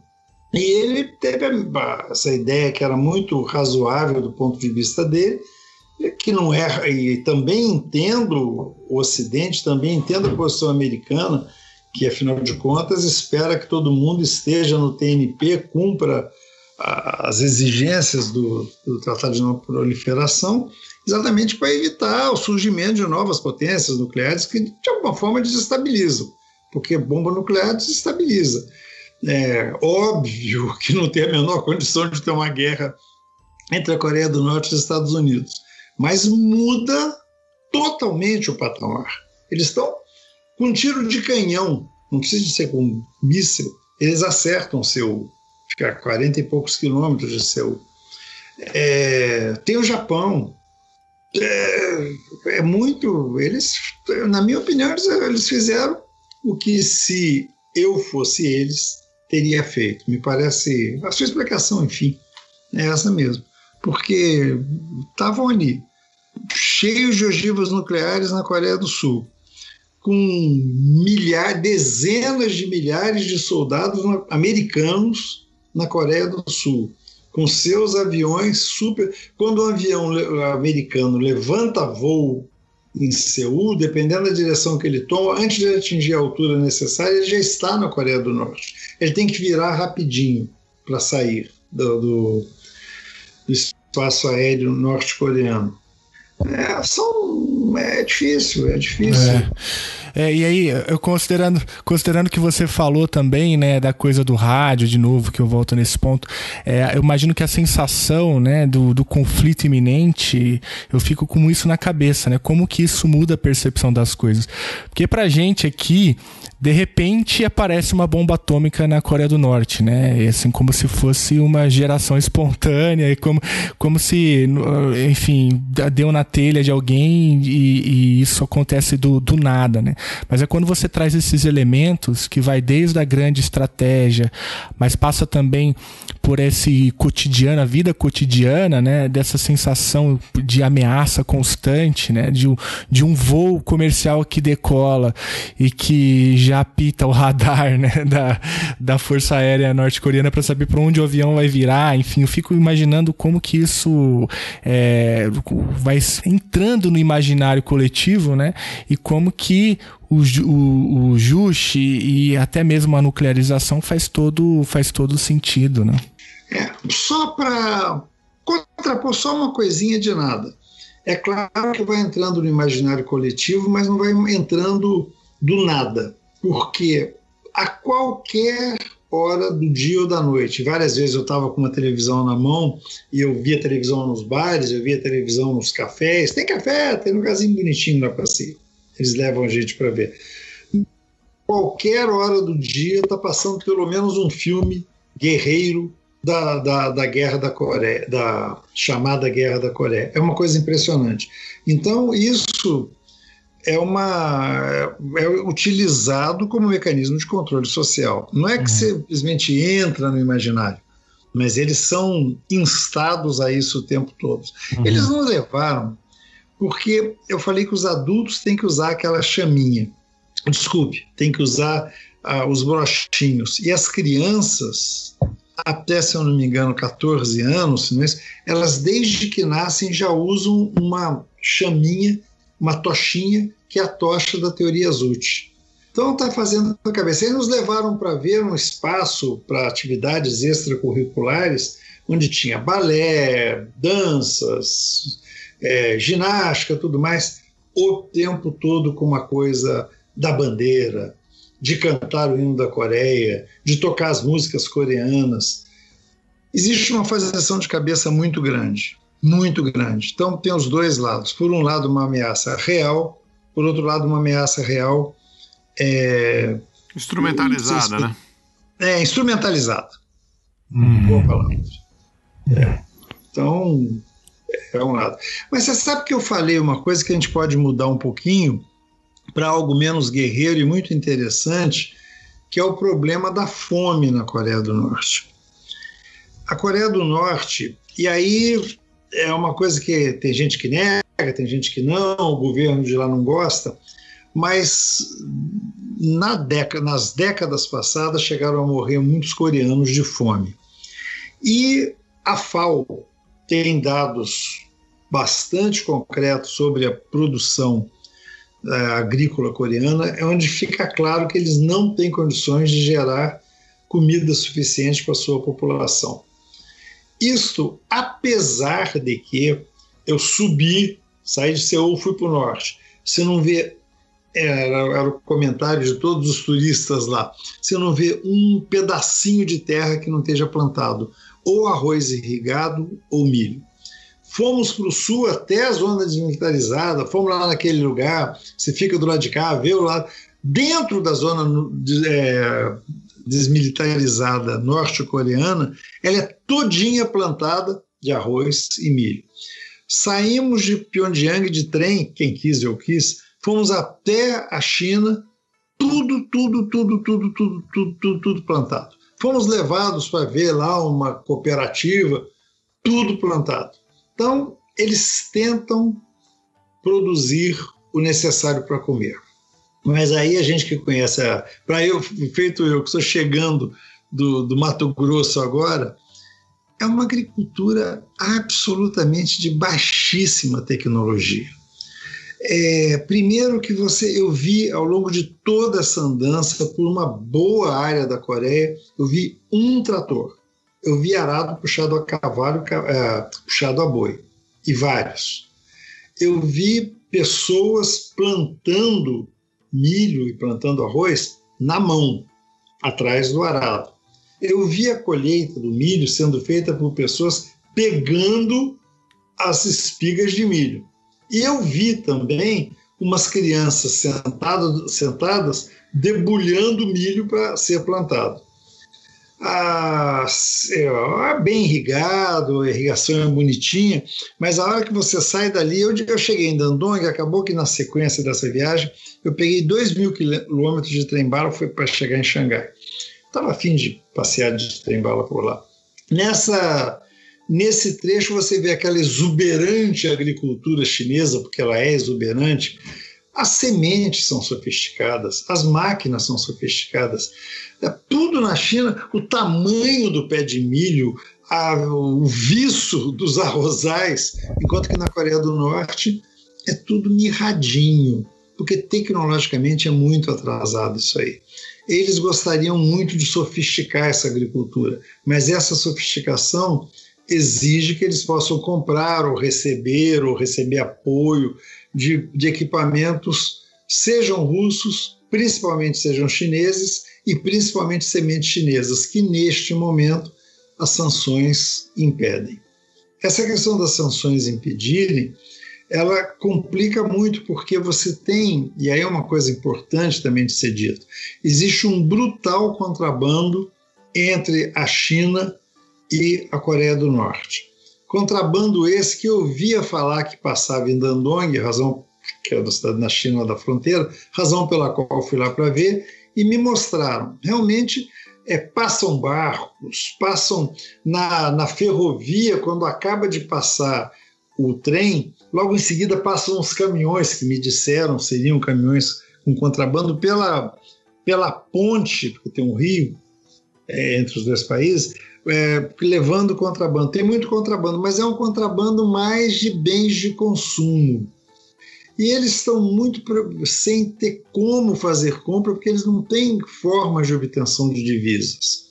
As duas principais formas de obtenção de divisas deles, que seriam as duas zonas econômicas especiais, seja a zona econômica especial, a zona é uma zona econômica especial tipo Shenzhen, mas que fica na fronteira com a Coreia do Sul, que é de Kaesong, que a presidente que foi deposta, a, deposta não, sofreu impeachment, que a presidente Park fechou, é uma zona que gerava uma as exportações da Coreia do, do Norte tinham mudado muito para muita coisa têxtil. As fábricas estão, estão todas fechadas. E a outra zona econômica especial é lá na fronteira, na tríplice fronteira, que é Rasson, que a China incluiu uma possibilidade nas sanções da ONU que ela pudesse continuar a desenvolver o porto, mesmo porque para a China é fundamental que ela tenha uma saída para seus produtos da, da eu estou chamando de Manchúria, mas daquelas províncias lá do norte. É, eles não têm atualmente fonte de divisas. Hoje eu estava lendo o Pyongyang Times, um dos artigos era a importância do turismo como fonte de divisas o turismo é a única fonte. Mas muita gente fica com medo de ir para lá. Muita gente vai, mas muita gente fica grilado. A minha família virava para mim e falava, mas você precisa de ir para a Coreia do Norte? As pessoas têm um certo grilo em relação à Coreia do Norte. Esse é o, é o fato. Mas o turismo lá é bem desenvolvido, é organizadésimo, tudo muito bonitinho mas eles estão sem. E, é uma, e aí falar de outra coisa na relação com a Coreia do Sul que tem que ser que é fundamental. A Coreia do Sul não tem saída por terra a não ser pela Coreia do Norte. E a Coreia do Sul fez um acordo com a Rússia pela qual ela vai usar um pedaço da, da Transiberiana para ter uma saída via ferrovia para a Europa, mesma coisa dos projetos da One Belt and Road, na Belt and Road Initiative, a Rota da Seda lá. Mas que hoje em dia está inviabilizado porque eles têm que passar pela Coreia do Norte, a qual topa a passagem do trem da Coreia do Sul, desde que ela modernize. Mas modernizar implica em a Coreia do Sul fazer investimentos na Coreia do Norte, o que está inviabilizado nesse momento pelas sanções da ONU dá mais uma complexidade. O MUN está. O grande interesse do MUN, se tem um projeto econômico do MUN com a Coreia do Norte, é voltar a utilizar a zona de Kaesong e arrumar um jeito de botar o trem até a Rasson, mesmo porque eles vão poder utilizar, eles estão desconfortáveis, só os chineses estão se beneficiando né, na, naquela pontinha da, da tríplice fronteira deles, que é outra coisa que complica. Alô, Ai, eu vou. Compliquei um pouco, né? Muita coisa. Desculpe. É, deixa eu fazer uma pergunta que eu, eu, sei que você, enfim, tá, tá relatando aí sua experiência muito mais como uma experiência pessoal mesmo, né? De, Exatamente. De, de passear colocado. por lá e, enfim. É... Agora, a, a, gente. Acho que você mencionou isso aí de, de, de passagem em algum momento, na, nessa questão da internet, da disponibilização é, para a população, uh, enfim, dessas relações de tensão com, com os Estados Unidos.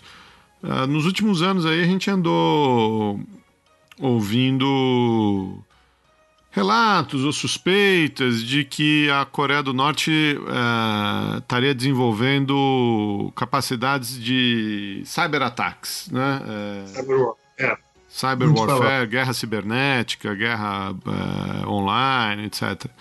É, não casa muito com a descrição que você que está dando, apesar de a gente saber que, enfim, um programa nuclear e um programa de mísseis tão desenvolvidos quanto o da Coreia do Norte também não, não casa é, exatamente com essa descrição, né? Quer dizer, me parece que é um, é um país que devota aí os seus recursos é, para áreas muito específicas. Na área de mísseis e nuclear a gente já tem provas disso. Mas você viu algum indício de que eles têm capacidades de, de cibersegurança, de cyberataque sofisticadas nesse nível também, não? Não tenho e fiz essa pergunta. A resposta que me deram é que eles. É, primeiro, a questão da, da, importância que eles dão à tecnologia, etc. A principal, a avenida mais bonita de Pyongyang chama Avenida dos Novos Cientistas. E é onde tem prédios maravilhosos que, segundo nos foi dito, são onde moram os pesquisadores e os professores norte-coreanos. O que mereceu até uma ironia de um amigo da gente que falou: peraí, essa história é engraçada, porque então fica muito fácil matar toda a inteligência científica norte-coreana que ataca essa região, que é verdade. Mas eu perguntei exatamente, falei, mas é a questão da, da cyber war? E o que foi respondido foi: não, as universidades têm pleno acesso à internet. É, é toda a informação que eu tenho. Não, não tenho mais do que isso. É, hum, não sei, não sei, não sei. Eu tenho uma intuição. Eu às vezes eu acho que é um pouco de exagero atribuir todo esse poder à Coreia do Norte, entendeu?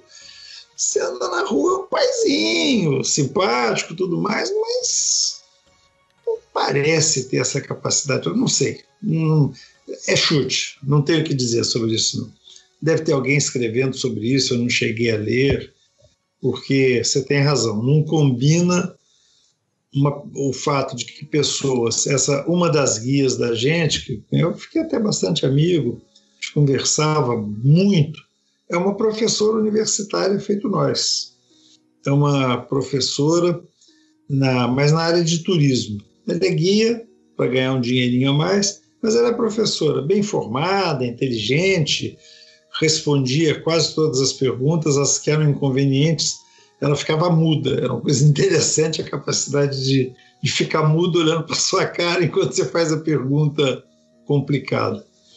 Mas não sei. Não sei, não sei responder isso. Acho que você tem um ponto importante.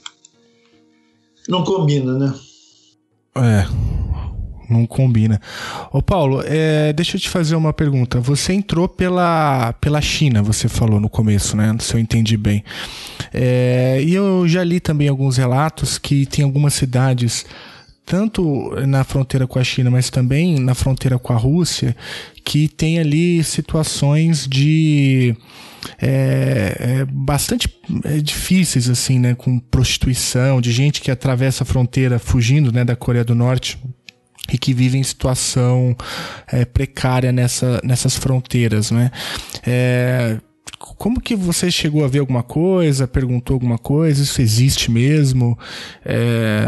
Não tenho essa informação, uhum. eu não vi. Uhum. Porque a cidade de Dandong em que eu cheguei, que eu fiquei dois dias lá para ver a China na fronteira da Coreia do Norte, que tem um enorme turismo de pessoas que vão, andam pelo rio para ver o lado de lá da Coreia do Norte, e disseram, não, Dandong é uma cidadezinha. E eu cheguei numa cidade que tinha 4 milhões de habitantes. Super uhum. legal, super. Está longe de ser uma Xangai, mas uma cidade chinesa. Aquele bando de gente nos bares da rua, uma cidade chinesa com aquela euforia chinesa de viver, que eles são muito alegres, estão na rua, estão é, aqueles bares de rua. Não vi nada disso. Pode uhum. ser apenas que eu não tenha visto. Né? Não, não cheguei a ver isso. Sei que é interessante porque a margem chinesa do rio, eles nos levaram num trecho que o rio é muito estreito, muito estreito. E toda a margem chinesa, olha que interessante, é toda é, gradeada, muita cerca a la Trump, que é uma cerca para é impedir é que os norte-coreanos cheguem na China. Porque a China tem uma preocupação muito grande com a desestruturação da Coreia do Norte de uma enorme invasão de norte-coreanos na China. Mas estava tudo cercado, inclusive tinha um posto é, do exército chinês, que, é, vários postinhos que cuidam dessa fronteira, com vários avisos escritos em coreano, não é proibida a entrada, não sei o que, não sei o que, e que nos disseram que na realidade aquelas pessoas acabam conhecendo os guardas norte-coreanos e ficam amigos e muitas horas eles tomam cerveja juntos. juntos. Histórias, não sei se são verdadeiros. Não uhum. tenho. Precisaria ter ficado mais tempo, ter conversado mais, porque o próprio cara que a gente contratou na Coreia do, do na China, em Dandong, era um cara esperto pra caramba, que morou na Inglaterra, era um guia, mas era um guia de alto nível, formado, morou na Inglaterra, cheio de, de explicações, mas ele tinha explicação para tudo. Ele sempre tinha uma história. Achava um pouco, um pouco sabido demais. É... Então, eu não sei até que ponto isso aí pode ser verdade. É, só essa questão da, da outra questão dos guias na Coreia do Sul, 100% do tempo você está com um guia contratado da empresa chinesa, no caso aí um, um inglês, e dois guias coreanos. Um vai na frente e outro vai atrás. Quando eu fiz essa. Não vou usar essa expressão. Quando eu fui ao supermercado na hora errada, eu que eu queria ver, eu vi um comentário, por favor, não faça isso que você complica a minha vida. É, foi um pedido de, de atenção, de comportamento bom meu. Mas eu me comportei bem o tempo todo, segundo as regras, é claro. Mas é, você fica. Você não, é uma coisa inacreditável. Você não pode ir à esquina sozinho. Você não pode tomar uma cerveja sozinho num daqueles montes de bares que tem na cidade. E, o que não significa que eles não levem a gente para o boliche, à noite, sai, vai para bar, vai para isso, vai para aquilo, mas um guia na frente e um guia atrás. Quando você começa a se atrasar na rua, o guia que está atrás vamos alcançar o pessoal da frente, vamos alcançar, ele fica ali para controlar os seus movimentos. Esses são fatos reais. Mas quero insistir, com muita educação, com muita fineza, com muita doçura, é, tudo muito legal. Nenhum clima em momento algum, nada. É, eu me lembro deles falando: olha só, gente, pode tirar fotografia à vontade, a gente meio sem jeito no começo, à vontade. Ô, tudo Paulo, é, vou aqui para o campo da especulação, porque eu acho que, enfim, essa conversa ela é tão aberta e tão ilustrativa que eu acho que ela também não tem muito começo, meio fim. Acho que a gente podia ficar aqui mais umas duas, três horas. Pode. Batendo papo sobre as suas experiências e tal. Mas como você falou que você tinha muita experiência com a Coreia do Sul, né? É, já foi lá algumas vezes e, e, e, aí eu digo que é uma pergunta especulativa porque eu não imagino que isso, que isso vá acontecer é, no, no médio prazo, mas enfim, experiências de reunificação que a gente tem, né, é, a, a, a, mais clara delas, a das Alemanhas, é, a parcela, ou a parte do país economicamente mais forte é, tem uma, uma influência enorme nos, nos rumos é, da unificação. Né? É, um um pouco, um pouco independente do, do, que, que é acordado ou do que que é, do que está nos papéis e nos acordos. É, o... Ainda que a primeira-ministra seja por mais de 10 anos uma, uma da pessoa da Alemanha Oriental, o, você está certo. Você está certo. O convívio das sociedades, a, a, a população. Eu, eu tive na, na Alemanha é, a primeira vez que eu fui para a Alemanha foi no começo dos anos 2000, tinha quase 15 anos da. um pouco menos disso da queda do muro, mas você tinha ainda prédios em, em Berlim Oriental é, é, vazios, ocupados, coisas que não tinham se porque as famílias saíram de lá, né? É, não é. sabiam se, se, se, ia, se ia voltar à divisão ou não, simplesmente abandonaram e você teve ali 12, 13, 15 anos de coisas ainda para serem resolvidas, né? É, então, é, acho que tem um pouco dessa vida social que, que, que ultrapassa o, o, as fronteiras do, do, do, político formal, né? É, assim como o interesse econômico vai se sobrepondo, enfim, imagino que é, você vai ter grupos econômicos, família, indivíduos, etc., que vão começar a, a se houvesse uma reunificação, vão começar simplesmente a comprar de volta a Coreia do Norte, enfim, a transformar. É um pouco isso que, que, que você esperaria, assim, conhecendo os dois lados, conhece, agora conhecendo o Norte também? Você, você conseguiu imaginar alguma coisa, projetar alguma coisa? Difícil, difícil. O que eu ouvi é, de conversas variadas, aí não apenas lá, conversas com quem entende mais de Coreia, é que os coreanos do Sul ficam muito preocupados com os custos da reunificação. Eles temem muito que pode é, a Coreia do Sul é, essa ideia do mundo, da reunificação, eles não têm nenhuma pressa na reunificação, mesmo que o atual presidente fale disso como um fato. Não sei, não sei. É difícil. É... Você vê o mundo toda hora falando na reunificação, o projeto da, o projeto da Coreia do Norte é essencialmente a reunificação.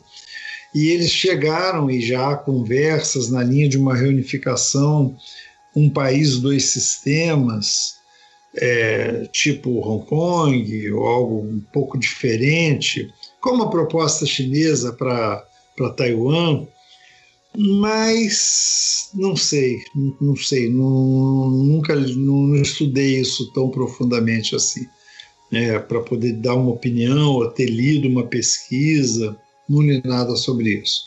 Mas vi várias opiniões de que a Coreia do Sul se preocupa com os custos dessa reunificação. Não sei. Não sei. Ah, só para esclarecer, a Coreia do Sul gosta muito da mão de obra barata da Coreia do Norte. Nessa zona econômica especial de Kaesong, que é do lado da zona desmilitarizada, os operários são norte-coreanos, os gerentes são sul-coreanos, mas está todo mundo lá, todos esses grandes chebos, está todo mundo com empresas lá, e funciona daquele esquema típico dessa coisa de países socialistas que é, pegam a sua mão de obra, a, empregam as pessoas lá, mas o que, o, o que a Coreia do Sul paga, parte fica para o governo, parte vai para os trabalhadores. Não é tão atípico assim.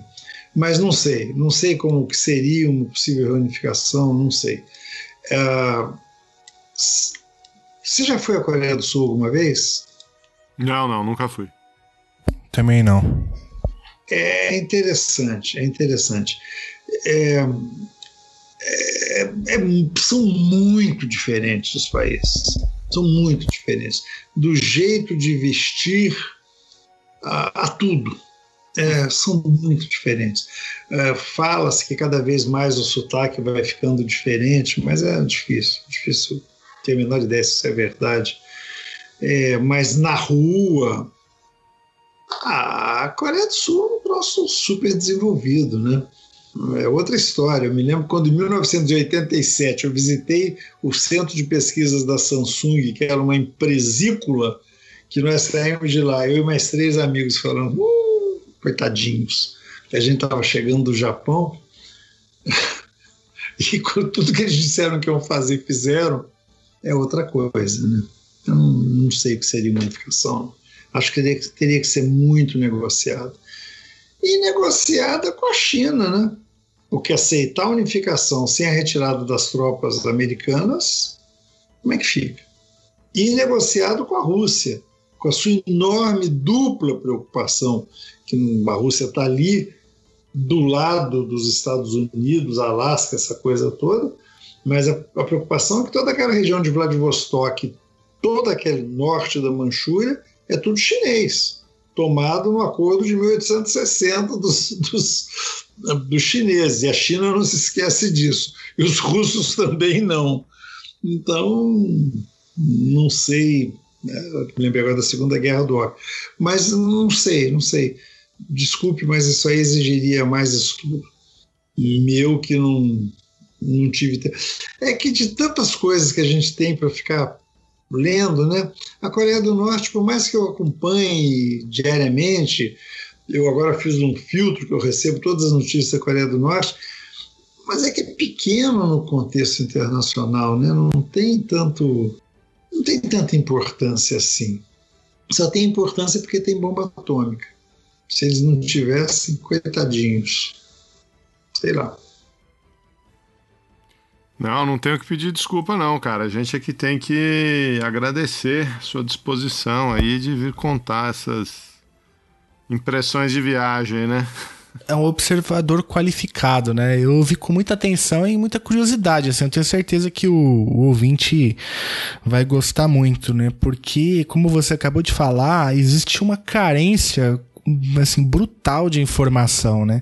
E é um país tão, tão importante, que você também acabou de falar, numa região tão estratégica que a gente fica assim querendo, né, é, mergulhar na sua fala. Portanto, eu gostei demais. É, eu também, como Geraldo, só tenho a agradecer e o relato. Eu... Aliás, eu, eu ia até emendar uma pergunta, porque eu já fiz uma pesquisa, assim, curioso, tentando achar alguns poucos, mas bons livros para entender, né? A, a, Coreia do Norte. E, assim, tem muita coisa é, publicada, principalmente em língua inglesa, mas a vasta maioria sofre isso que você falou, né? Uma, uma leitura bem típica ali do, né, do estadunidense, é, de modo que a leitura não flui, a gente sabe que ali tem, tem outros vieses. É, e eu estou dizendo isso porque você tem algum livro para recomendar, além desse do Vicentini que você acabou de dizer que. Tem muitos artigos que eu fui pegando, e eu, como estou com esse tema na cabeça, eu coloquei um monte de filtro, então todo dia eu recebo comentários variados, mas raramente alguma coisa mais interessante. Eu acho que é uma perplexidade generalizada, né? Ninguém sabe muito bem o que, que vai acontecer, para que lado nós vamos andar, para que lado aquilo vai andar, não sei. Acho hum. que há muita dúvida. Muita. É muita dúvida. É, vai haver. Eu, eu, tenho uma coisa que eu não tenho dúvida: desmilitarizar de graça, sem chances. Desnuclearizar sem muita negociação, sem chance. Pelo menos eu penso na que, que eu faria se eu tivesse naquela situação. Não sei o que, que vocês acham, mas difícil. Hum quando o Bolton falou do, do Gaddafi, acho que o Kim Jong-un fica se imaginando sendo. É, ele não falou do Gaddafi, né? É, perguntaram para ele como ele, como ele imaginava a desnuclearização da, da Coreia do Norte. Ele falou assim: ah, eu imagino que seja feito num modelo como a Líbia. Né?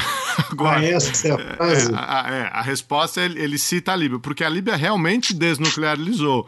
O que ele sei lá se o, o quanto foi, enfim, né, um, um uh, sei lá o que, que foi aquilo ali, é que se você conta a história inteira, a Líbia realmente desnuclearizou e o Gaddafi acabou morto por uma massa, por uma turba de, de gente que, que, enfim, né? Uma cena que todo mundo viu na televisão. É, é quer dizer... Ou aquilo foi a maior gafe da história, ou foi um, uma mensagem sei lá o que, que ele estava querendo é, dizer ali, né? Mas ele faz menção à Líbia. É, ele diz, não, vamos desnuclearizar. Já tivemos outros exemplos de sucesso em desnuclearização, desnuclearizamos a Líbia. Né? O cara... Mensagem. A é essa. É. É. é. E esse cara que está se reunindo agora com os nossos futuros representantes. Exatamente. Ah, o, trabalho de vocês, é, o trabalho de vocês é espetacular, a verdade é essa. Muito legal. Muito legal. Obrigado, Paulo. Obrigado, Paulo. A Obrigado gente aqui. vocês aí por, por ouvir essa lenga-lenga toda que eu fiquei falando aqui. Um abração e até qualquer hora.